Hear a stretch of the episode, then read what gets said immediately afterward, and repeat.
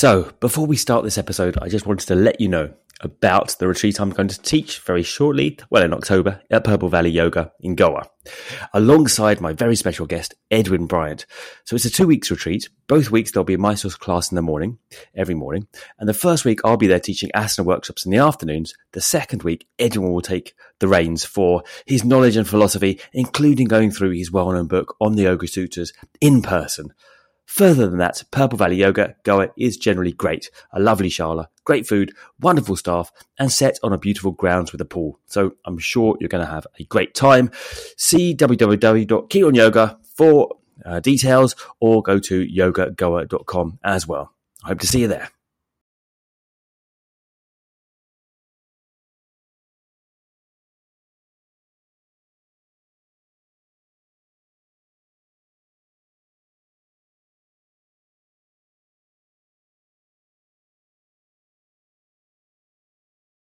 So today on the Your Yoga podcast, we have Clayton Horton. It's been a while getting you on. I should have come around to you a lot earlier, but it's nice to have you now. My pleasure. Thank you. Yeah. Yeah.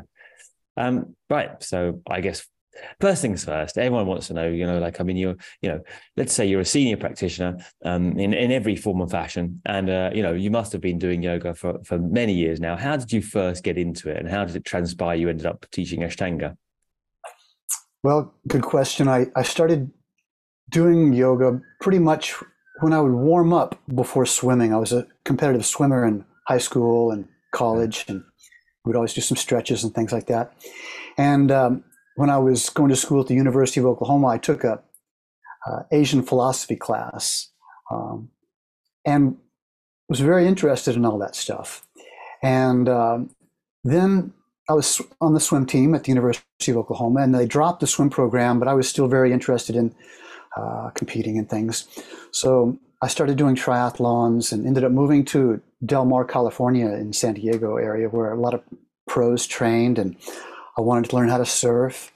Uh, I grew up in Oklahoma, and so I moved to San Diego and uh, went to a junior college there. Uh, I was on the water polo team and getting ready for the swim season, and I took another Asian philosophy class, and um, you know I never really was a good student, but uh, suddenly I'm like raising my hand, leading class discussions, making A's on the tests, and I'm like I'm really into it. I really like this stuff.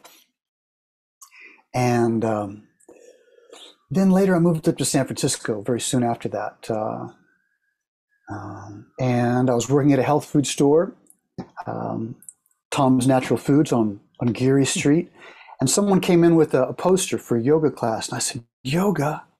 So I've been thinking about yoga. You know, I had seen pictures of yogis in dreadlocks sitting in lotus uh, in my uh, uh, philosophy classes, and I was just look at that and what are those guys doing? That looks so mysterious. So anyway, I started practicing yoga at Walt and Magana Baptiste's studio in San Francisco. That's Baron Baptiste's parents. Right. They had the first yoga studio, first uh, vegetarian restaurant. They invented the tofu burger. You know, these people were trailblazers, and uh, their kids are still doing it strong today. That was in uh, 87. Okay. Mm-hmm. 88, 87, yeah. And so I started doing yoga with them, yeah. hatha yoga, very spiritually oriented, you know, crystals and gongs and, you know, visualizations. And it's really beautiful. Then I started to take Iyengar classes at a junior college in Marin, Marin County, and studied there with uh, Alice Rocky for you know several years. And uh, all of a sudden, she said one day, she said, um, "This guy's coming to town, and I, I, think a lot of you will be interested in it. It's a power yoga workshop." And power yoga, what a stupid name! I thought. And she says, "No, no, no, Clayton, you should really go. You'll like it. You'll like it." Uh, said, okay, I'll check it out. What's the guy's name? Oh, Brian Kest. Right. Oh, okay. So I went to the workshop and uh, he had just come back from Mysore and it wasn't called Ashtanga, but it was all Mula Bandha and Drishti and everything.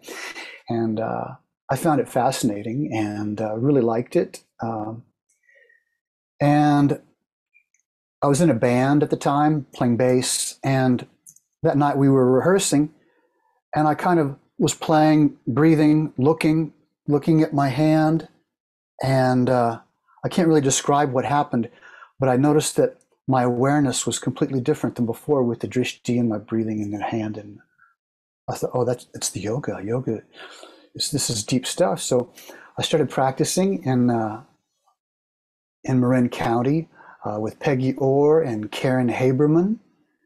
Karen Haberman was her name at the time, uh, and uh, kept hearing stories about Guruji. You know. Um, Govinda Kai and Duncan Wong. These were these were my buddies. They were my teachers at the time, and I kept hearing these stories about amazing stories about Guruji. So I wanted to go. You know, I wanted to find a good teacher. I wanted to find the best teacher. Um, so I saved up my money. I was working at restaurants, uh, had a day job and a night job. Sold my Volkswagen bus. Um, hmm. went to India. I told my friends, you know, I may never come back. You know, I'm just going to go for it. I'm going to see how long it lasts you know, I pinched my pennies, pinched my rupees, and I stayed like eight months there. Yeah, eight months. Yeah.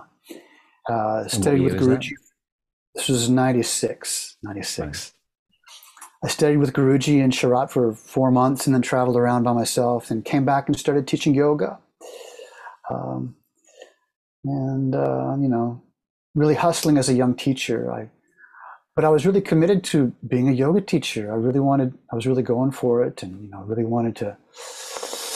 Everyone, you know, wanted to be famous and well known. I wanted to be a full time yoga teacher, and you know, do all those things that the generation before me I saw them doing, and they were kind of my role models. You know, the mm. Tim Millers, the Richard Freemans, the uh, all those people that uh, were the generation ahead of me. Uh, they led really good example of how to live a yogic lifestyle, and I I um, started teaching at many different places all over Marin County and San Francisco. Um, I even taught at Larry Schultz's studio for a while, uh, the Rocket Man, uh, the Rocket mm-hmm. Yoga, It's mm-hmm. Yoga, yeah. and uh, and so one time I was in Fairfax, California, where I was living, and I went by a ju- into a juice bar that I had uh, visited frequently, and I met a man it was introduced to me by the owner of the juice Story. Uh, his name was Tariq Hamid, the gentleman I was introduced to by the owner. The owner of the juice bar introduced me to him because he knew I liked music, knew I liked yoga. Uh, Tariq Hamid was uh, in his late 60s at the time, uh, uh, and he was the man to become my mentor and teacher. I had some great conversations with him before I went to India, and he told me about uh, some books to read and some places to go. Mm. Uh, he was into Nada yoga. He was friends with Ali Akbar Khan, musicians, uh, Ravi Shankar. He hung out with the Beatles and he knew the Grateful Dead. And uh, he traveled to India with uh, Richard Alpert Ram Dass and all mm. these. So, anyway, Green Sufi is his name. Tariq Hamid, Green Sufi. And so I studied with him for many years, uh, him teaching me Tantra and meditation and Nada Yoga. And all this time I was studying Ashtanga Yoga. And uh, suddenly he said, You know, it's, it's time for you to open your own studio. He says, You know, I see all these people around here in the community. And he's like, you're better than all of them. You know, I was, I was like, no, no, no, no, I'm not ready for that. No, no, no. But he planted a seed in me, and you know, one day driving around San Francisco, I looked these rent for rent signs. Ooh, ooh, okay, you know. So finally, I opened up my own studio. Um, I signed the lease on October 5th of 2001. That was right after 9/11, and I opened the doors at. Uh, in late October of 2001. It was a very auspicious time to open a yoga studio. People were kind of freaked out, you know. Um, it was a good time for people to start doing yoga. So it was a good it was a good time. And the name of the studio was Green Path. Yeah, I remember hearing about that. I mean, I knew that you were teaching in San Francisco. That was yeah, that was kind yeah, of your yeah. reputation. Yeah. And I suppose we should point out to listeners where you are now. So, I mean, also because you're not in San Francisco anymore and you haven't been for many years now. So do you want to? Sure, I had I my, my next... studio in, in Green Path yeah, for about yeah, five years, yeah. and then um, the landlord, classic story, wanted to raise the rent, and uh, I didn't want to work twice as hard. I wanted to double the rent, not just raise it, but hmm. double it. And so I started traveling more. I closed the studio and started traveling more and um, ended up in Hong Kong, long story short, working for Pure Yoga. Uh, they're a large uh, chain franchise of yoga. They have 12 studios or 11 studios in Hong Kong, and they also have gyms and uh, Pure Fitness and uh, hmm. big studio and lots of students. And yeah. Must be rather different teaching there to teaching in San Francisco, right? Well, uh, that's a that's a good question. I get sometimes. You know, um, hmm people in Asia, perhaps you've noticed since you're in Singapore now, mm. the ego is a little different. Um, ego is a little softer and not so in your face. People are more polite in Asia, I think. People mm. have, uh, mm, they're not so egotistical or angry as I noticed in, in at least California and San Francisco and uh, which is quite pleasant. Uh, hmm. People are still people. Everyone shares the same emotions, but different cultures have different guna combinations. That, uh, but I enjoy teaching in Asia, and uh, it's been good for me to be able to relate to that Asian mentality. There's a part of me deep inside that uh, is able to relate with them in a good way, and uh, yeah, so I fit in well here it's not everybody's cup of tea. You may notice this yourself that some personalities they may not be able to survive so well. I kind of think it's an in, in many respects it's easier to teach in Asia because you, you know like where in Europe you're constantly kind of getting questioned and and uh, and you know it's it's de rigueur it's normal to question authority and it's conceived as a positive thing you know which is fine mm and good in Asia perhaps I could do with a little bit more of that sometimes but on the other hand, you know, as a they're shy, yeah. You know, it's uh, it's it, it, ostensibly much easier because they are, they, you know, like you offer an instruction and it's you know it's done. And it's observed it's true. It's, yeah yeah. Which is without having to kind of explain and justify which i find myself doing in europe a lot you know which is good. I mean there's a lot of you know there's pluses and minuses but you know i, I would say most people would would probably agree it's easier to teach in asia than than to teach out, you know, yeah. in Europe or the US or you know Western culture, let's say. Yeah. Yeah. So if you're giving a satsang or a lecture, you really have to uh, engage them because they won't really hmm. ask questions unless yeah. you yeah. Uh, really stir them up a bit. Uh-huh. Yeah, it can feel like you're just talking just talking. you don't know what's uh, what's being uh, understood or, or, appreciated or not. Yeah, I mean, it's really, I you know I do feel it's different. Obviously, there's also different challenges with body types. You know, different propensities for certain movements being easier and harder, right? Um, and I think you know also. I mean, you know, I. I, it's always unpopular to say this, but I still believe, having taught in London and had a you know a shala, a studio in the centre of the financial district London for many years, teaching white Caucasian men, that uh, you know that the Asian body type is still a more more suitable, let's say, or more easily accessible to this this particular movement modality than than uh, the guys I was teaching in the city of London. You know, so uh, definitely, people in Singapore are quite flexible. People in Hong Kong are too, but we all we, we all seem to see the same different body types. You know, you have the the Kapha body type, the Vata and the Pitta, and they all have their own challenges I've learned over the years. Huh? But as I've matured in my teaching, I haven't, I kind of treat people more individually in their body types. And some people won't be able to do a pose as well as other body types. So I don't, I don't confuse, I'm not confused there. And I don't try to confuse them thinking that they'll be able to do the, the full pose someday. And I don't encourage them. I let them do their best at, you know, as their bodies can do. Mm. And hmm. so uh, it's been a while since I've taught in Europe, and uh, it's been a while since I taught in the U.S. So it'll be interesting to to travel back there soon and and teach and see further complexities and different cultures. You plan to well, I've gone back to, to see my mom and family in California several times. Yeah. But I haven't uh, organized big tours for myself or anything like that lately. I've just kind of, I'm so busy here in Asia uh, that when I travel, I, uh, I don't even, I don't even teach these days. But uh, that's not to say I, I, don't and I won't. Uh, I've just been enjoying my vacations lately. Yeah. When you say you studied Ashtanga yoga, and people always use this term, what does that mean for you? For you, what does that? I mean, you're talking about the gunas and bringing Ayurveda into that. How do you, you know, what's your kind of understanding of of what that means to study Ashtanga yoga? Well, of course, the yamas and niyamas, um, living them, understanding them, learning how to teach them, learning how to describe them, learning how to demonstrate them, learning how to integrate them into your life is an ongoing process, you know.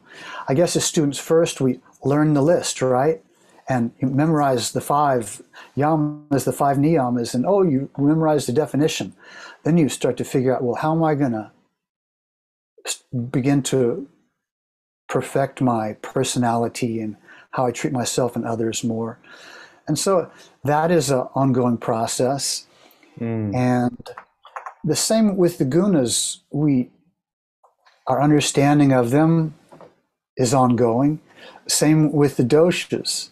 Uh, we see the gunas in ourselves, we see the doshas in ourselves, and we also see them in other people.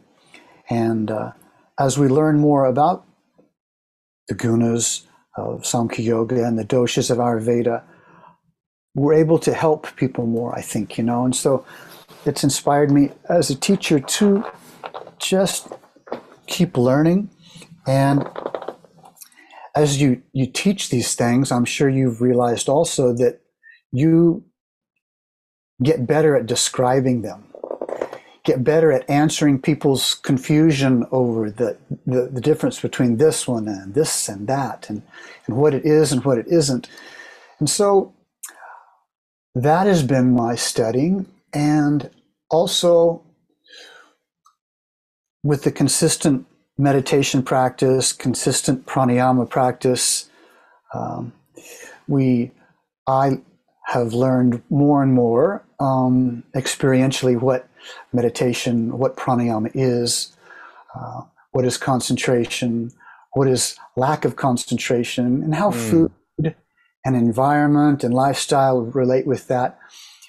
And so when I we say studying Ashtanga Yoga, uh, I'm always listening and reading people's books, uh, following people on social media that I think are interesting, uh, studying nutrition. Uh, are you able to dovetail that into your into the way you teach? Because I always find a slight frustration in the actual room of the the yoga itself, whatever you want to call that, because you know you have this quiet space and you don't really often see the people outside that, so it's hard to kind of give a perspective outside the asana itself. Are you do you, do you find you're able to somehow construe or, or put over the you know the Ashtanga yoga in a broader framework when you're teaching the actual series of Pattabhi Jois's Ashtanga yoga? Do you think they dovetail together at all? Being able to, to do, does what dovetail together? Well, you're talking about yoga philosophy in a broader sense, and then you're oh. teaching asana in a yoga room. Um, I don't know. Perhaps you do a conference now and again as well, where you might put forth some ideas. But uh, on the daily level, when you're teaching, you know, physical yoga, are you able to kind of contextualize it within this broader framework? And how would you do that? When I'm teaching Mysore style, I don't talk much. And as I've matured and grown, I, I talk less. Um, and when I'm teaching a lead class, I still don't talk much.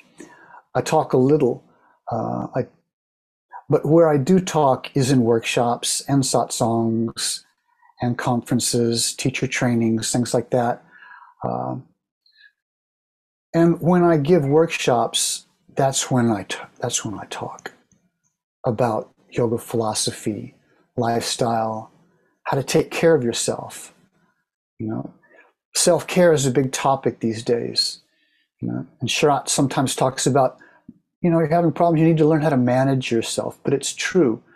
It's like how to live, how to live properly, and weaving the teachings of yoga and uh, learning mm. from different systems whether it be Ayurveda, Samkhya Yoga, mm, Tantra, what have you. Yeah. Well, you've certainly managed to do that because I'm, you know, can can say you may be over 50 years old and you've managed to sustain an amazing practice. I've seen it in Mysore, um, mm-hmm. and uh, yeah, it's just incredible the way that you've managed to to to to live these teachings over these years and keep up, you know, in such a healthy, you know, sense of persona that you that comes across. It veritably comes across for you. Um, so, how would you see that over the years that your teaching has changed? Then you mentioned before that you feel you've matured and you're not making people do the posture anymore. That you're allowing them to do a variation, perhaps, or, or well, uh, you know, mo- modification, and and you know. But I know that you're still very much going, you know, um, seeing Sharath, uh, Sharatji as some some some one of your teachers at least. How do you square that approach with the more traditional approach that you find in Mysore? It's an obvious question, I know, but always intrigued well, to hear. Let me just talk about myself. When I first started, mm. and I, there's probably a lot of similarities in a lot of young teachers. You you want to prove to yourself and other people that you know what you're talking about, that you know what you're doing. You want to give, you want to do a good job, and so you're you're trying to show that you know what you're doing and you know how to do it. You know how to teach well. You know how to give a great adjustment. Uh, and, you know, you, when I was, I want to burn the best incense. I wanted to play the coolest music, you know, all of that to, to really try to establish myself. And then after a while, I started to think, well, you know, I don't even want music in my class. I want them to hear me. And then I started to, you know, try to speak as clearly as possible, just as few mm. words as possible, because I don't want to say it again. I just want to say it one time and they get it. And um, so as I got older, I noticed that what's important for an Ashtanga teacher, in my opinion, is to just support the student in their practice. And everybody comes with a different body and mind and psyche. And if you can see them and you can see what they need, then you know what to give to them. Uh, I often use the metaphor of the garden. Say it's a garden of flowers. There's a bunch of different flowers. Every flower needs a different thing. Some flower needs more water, some needs more sunshine, some needs to be left alone, some, some needs support. And so this is the way it is in the yoga room that I see. And so I, I try to meet the student where they are and give them what they need. But first, you have to to see what they need. And I guess I there there came a time where um, instead of me trying to show them myself or the world that I was capable and a good teacher, I just tried to be uh, a good friend and teacher. And what I mean by friend, I don't mean like buddies, I mean be friendly, friendly to them. And as soon as attention and awareness and my energy was put into the relationship of student teacher in that way, magical things started to happen and my job got easier, it seemed, you know. If that makes any sense. So um, as you know, you we have people with all different bodies, different ages, different strengths. We get athletes, we get non-athletes, and so an athlete and a non-athlete is totally. If they're beginners, it's a totally different thing, and uh, not to mention age and all of this and injuries and. Uh, some people are there to show off. Some people are there because they want to you know find god. Some people are there because they're bored. Some people are there to meet friends. And so you, you, you, this is the mix. And so i just kind of dance with that. yeah it, it seems obviously in you know a very kind of tolerant and, and individually based perspective to have on things. And but it it it's still not exactly as we were taught perhaps in Mysore itself in a more kind of stringent and more codified manner. Um, do you do the both? Right. Well, see, you know, I think how, that was an I let me just say, the way that Guruji and Sharath would, you know, lay down these laws, that was an act. So things, so that so things wouldn't get out of control, in my right. opinion. Mm-mm. so things wouldn't get out of control. Mm. Because it was, plus they had to lay down the rules so that the, the, the ripples and the waves that went out into the world, Ashtanga would be clear. It would be clear that we, it's not this way, it's this way. We don't do this, no, this one's next. And we look here. It was very clear. And so that was needed. Okay. But then once everybody understands that, then you can, it's like you learn the song, then you can improv. And so once you get everybody in your room, you, you get them to know the sequence, uh, then there can be some leniency in a way, you know. And for example, mm. oh, don't use blocks. You can't use blocks. So and so says you can't use blocks. Well, I let this beginner use a block and it's okay. You know, I I, I, discovered that it was okay. Nothing, nothing terrible happened. I mean, I suppose the thing is that you know, and I totally agree with you that you know the, the rules and the, the it was taken to literally by the teacher outside Mysore who didn't have such a large group to manage. You know, because a lot of it's logist, logistics, like it's crowd control. You know, you've got a you've got a chaos in your hands otherwise. But going home, perhaps the rules have been taken as too literally especially and, for the, the especially for us as if we were young teachers many younger yeah younger we, students we and to, teachers we wanted to do mm. the right thing we wanted to show the right thing and show everybody that no it's this it's this um, but um, yeah so that was a process that i went through and uh, i feel more at peace with it now yeah so if someone can't do Marichyasana D, you let them go on depending on their body type and their propensities, right? So, uh, well, the thing is with the beginners, I noticed if they usually the beginners if they if they can't if they don't know the sequence, that's the real problem. Why teach them more stuff if they don't know the stuff already? So just keep it keep it contained and small for now. And if they want to do this one or do this one, I said, no, just stick with these ones I taught you yesterday. Get good at that, and then we'll go on. And uh, but then you know we get you know how it is. Sometimes you get a student that's very athletic and very intelligent, the type of student that only needs to be told once and they remember it. Wow, how cool. We let those people run. We let them go. And and you know, keep going. Yeah, you know, you already know the pose. Oh, I don't have to teach it to you. Go ahead, do it. Uh, but then other people that are forgetting it and you know falling out of it and shaking and sweating, that's the time where uh, they're losing their form and maybe you should just you know do backbending now. And so, um, what do you think? The, the I, uh, what, what, what's the purpose of the whole? Uh, you know, it's an athletic sequence of asana. It was, you know, probably a modern precedent, a modern phenomenon. Uh, what's the purpose of the of this in your eyes? I mean, you mentioned meditation. Many people say that you know asana, the classic thing, asana is a precursor for meditation. But on the other hand, hatha yoga has always been a system in and of itself for energy manipulation in the body um, to produce a different mindset. Um, what what do you think about that? What what why are you doing the yoga and uh, and do you think it's uh, necessary to go through all this to do meditation, or or can you go straight to meditation if that's what it's about? You can, if you're lucky, if your body and nervous system is purified. But you know, I came to to realize, you know, Sharath and Pattabhi Jois, they would always say asana foundation, asana foundation. Someone would ask a pranayama or a meditation question or some uh, kind of esoteric sutra, and they would say, "Don't even talk about that now, because let's just do the asana first. And it makes some sense to me. Uh, of course, there are people you've probably seen them come into your class. Some people that are uh, highly sought people, very refined, uh, very good concentration.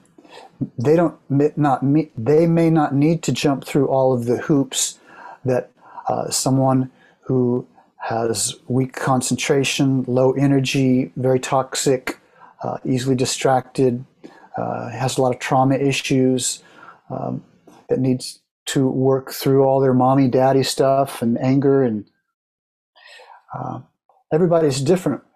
But the asana it's cleansing and it's purifying. That's the deal and cleansing and a physical level or a mental level what you know can both, you expand that term both right it's energetically physically, psychically, psychically mean mental, uh, very cleansing. And you don't always need to, you know, get into third series to reap the rewards and taste the fruit of Ashtanga Yoga. But I have to say, some people who say, Oh, I know Ashtanga, I've been to a couple classes before, they will never understand the beauty and the bliss that people like you and I have tasted by going to Mysore or Purple Valley and studying with someone for a month and eating good food and relaxing after practice and being in nature. And you know those highs that you that those highs that the ordinary person will not touch base with that because they haven't done that tapasya, that work, that cleansing work with the discipline and the sweating and the detox, the purification, uh, cleansing of the nadis, uh, to be able to be comfortable sitting and be in control of your breathing and quiet your mind. And so, for a lot of people, asana is necessary and ongoing, ongoing asana, not just a, little bit here and there we need to constantly be keeping our our vehicle uh, clean and in running condition. You know, it's like a car or, or, or a bicycle. We've got to constantly be uh, polishing it, or it starts to get a little rusty. Mm-hmm. And that's what I, the way I regard asana, my age. Mm. I'm 57 years old, and it's maintenance and keeping the body strong and the nadis cleaned and the breath deep and the concentration good. Uh, and it, it's not just, and, and, food is a part of that lifestyle, mm. environment. What's, but yeah, I mean, touch, we touch upon that. You mentioned you worked at a health food shop and you're kind of very much in the kind of like this kind of health food movement, it seems, in San Francisco. What's your take on food? How do you eat? you know personally i'm, not saying i'm, I'm sure you i'm yeah, vegetarian um, i eat cheese sometimes eggs not very much eggs i don't eat garlic onions and uh, mushrooms as, as much as possible i'm a member of the tantric spiritual group ananda marga uh, which was uh, established by uh, satguru sri sri ananda murti um, he passed away in 1990 and uh, it's uh, uh, a group that is based on social service and meditation. Uh, and they're also very big in kirtan. And diet is a big part of that. And right. before I was initiated into Ananda Marga, I was I would work at health foods restaurants and health food stores, and so and I used to make herbal teas. And there was a period, you know, in the late 80s, early 90s, I was a real new age fascinated, you know, young man where I was collecting crystals and flower essences and, you know, yeah. reading books about Atlantis and, you know, dreaming of mermaids and dolphins and surfing. And, you know, I was, that was my life. And I Me still study I think nutrition. when you first get into yoga, it's kind of overwhelming. Everything's everything's new and amazing and beautiful. Yeah, soak it all yeah, up. yeah, just bring it all in, crystals and gurus and everything. Just yeah, all in one big melange. What you know, you mentioned Pattabhi Jois and Sharath, and you, you obviously spent time with Pattabhi Jois as well. Would you mind telling me what you you know you thought about the, uh, the take home points of their teaching that resonated with you, and and did you find a difference in in Pattabhi Jois's teaching and uh, and Sharathji's teaching? Well, someone once said that Pattabhi Jois was a people person, you know, and I thought, oh, yeah, that's right. He was, you know.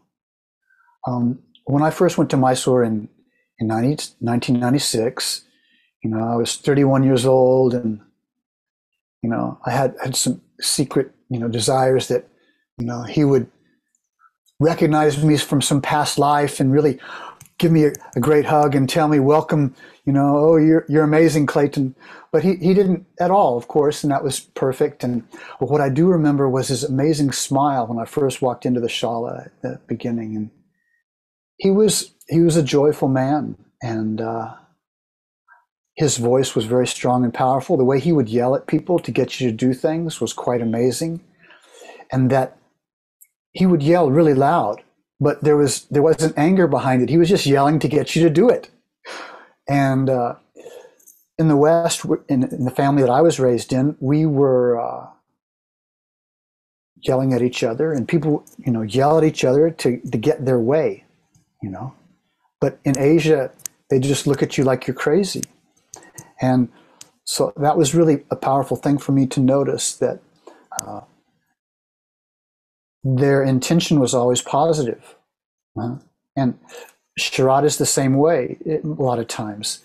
Um, but your question, if I'm not mistaken, was what the, the take home with it? Is that what you're asking me? Yeah, I was going to say, like, what did they teach you? What would you say was the teaching you got in Mysore that was different from, say, the teaching you got back home? Yeah. I was blown away by their dedication and lifestyle, you know, um, demonstrated the demonstration of this culture. And uh, as an American, when I f- went to India, I just loved the fact that it was safe place for me to just dive into my spirituality all the things that and i don't i can't really put a finger the words aren't there for why i didn't feel so it felt part of the culture you know to mm. to where where i was from it necessarily wasn't uh-huh. mm. and so i my soul was really thirsty for that and so the take home that I had was that I want to stay in this zone as long as I can, where I want to stay free is what I that was my like mantra when I came back in 1997. I want to stay free as long as I can. And staying free meant you know being in that spiritual zone, practicing all the time, and I was able to stay there for a while until I had to like, you know, pay more rent, and then I had to you know kick it up a notch and get back into the game a little bit, and uh, it's interesting. You know, people go to Mysore to study Ashtanga yoga, and they may not get what they expected. Of course, those of us who have gone there, we notice, at least uh, when I went to Lakshmipuram with Guruji and earlier with Sharath and Guruji and later with just Sharath, that there wasn't a lot of adjustments. There was, wasn't a lot of technique. There wasn't a lot of alignment. There wasn't a lot of philosophy. There wasn't a lot of Sanskrit or chanting. There is now kind of. You had you were on your own you were totally on your own. But here's this tool to really hone your body and mind to a place where you can really do it now. You, it sharpened up your toolkit, you know, to where your body, mind could really align itself, some parallelism between your soul's spiritual desires and what your mind and body uh, was prepared for with the mm. asana of that intensity six days a week. Yeah. I'm just going to cut it off at the bud, as, as, people would say. Oh well, you know, like you seem to have a very positive um, viewpoint of Pattabhi Jois, and you know, he did all these things, these bad things, and we all know the revelations. I mean, how do you square that your experience of him, which sounds adamantly positive, with the later, um, more recent revelations, allegations, um, uh, you know, against Pattabhi Jois and his behavior? Yeah, well, I didn't really see much. I heard quite a bit. Right. But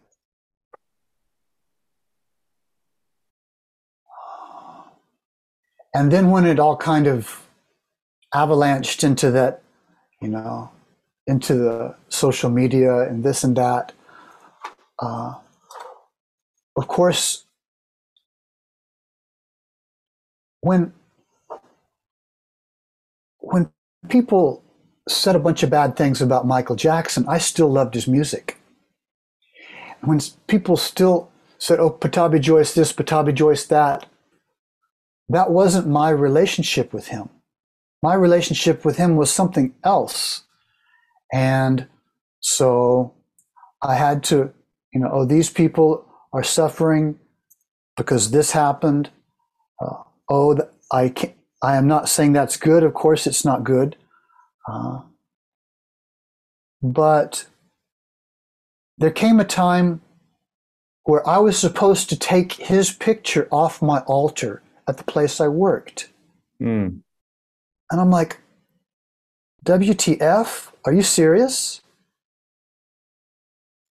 And then I, I thought about it. I said, oh, it's not about me. It's about the others who might be disturbed by this or that. And so I was like, okay, I can I can deal with that. I can I can roll with that. You know.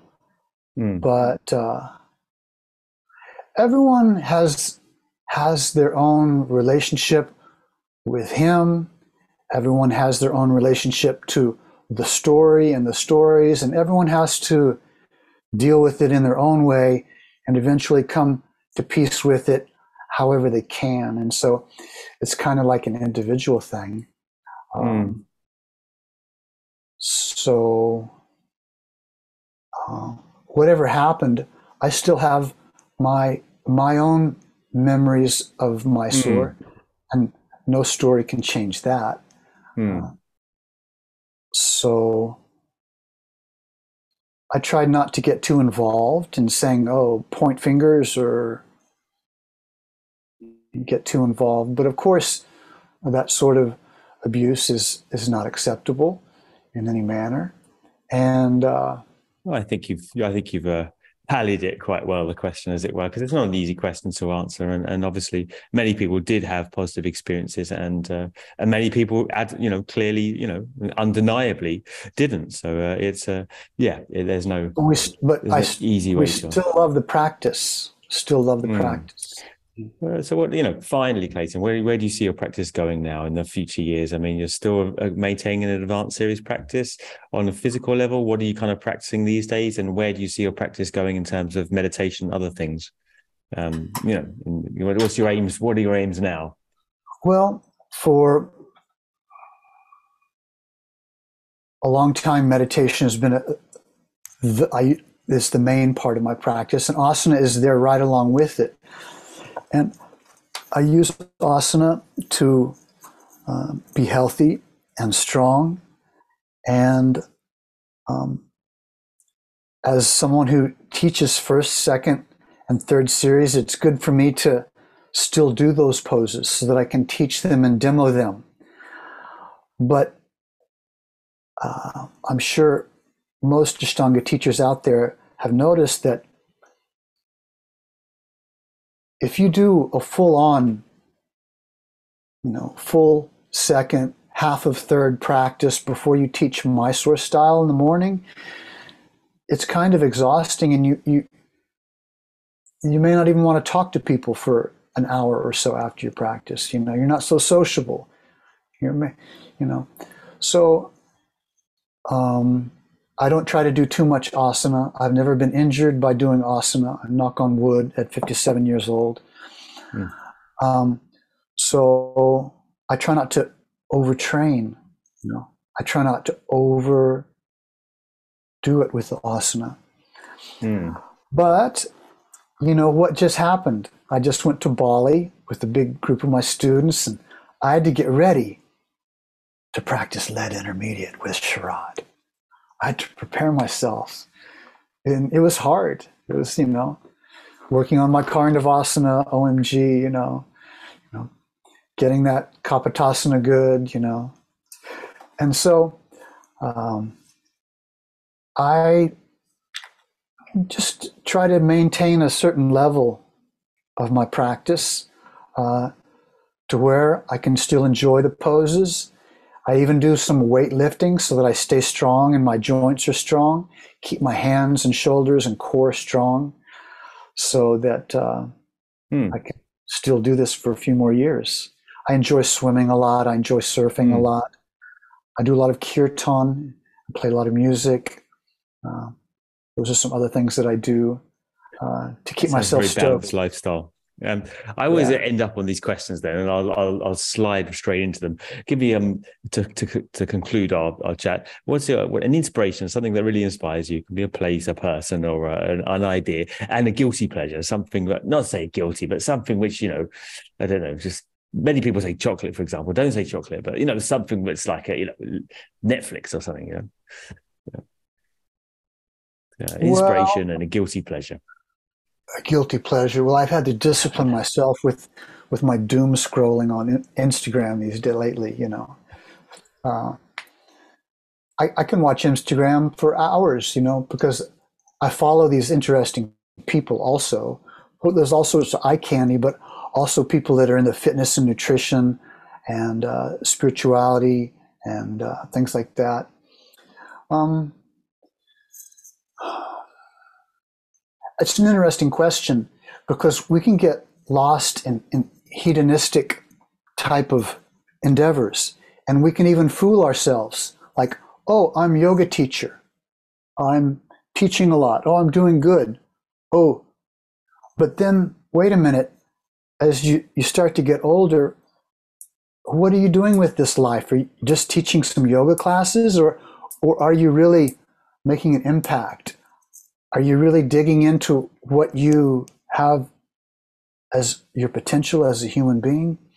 And so I can get lost in, you know, going to the beach and surfing and playing guitar and, you know, hanging out and, and doing things. But I'm trying to, can, I keep trying to remind myself that uh, I'm here to have a, a meaningful incarnation. And so I, I try to do meaningful things uh, from time to time.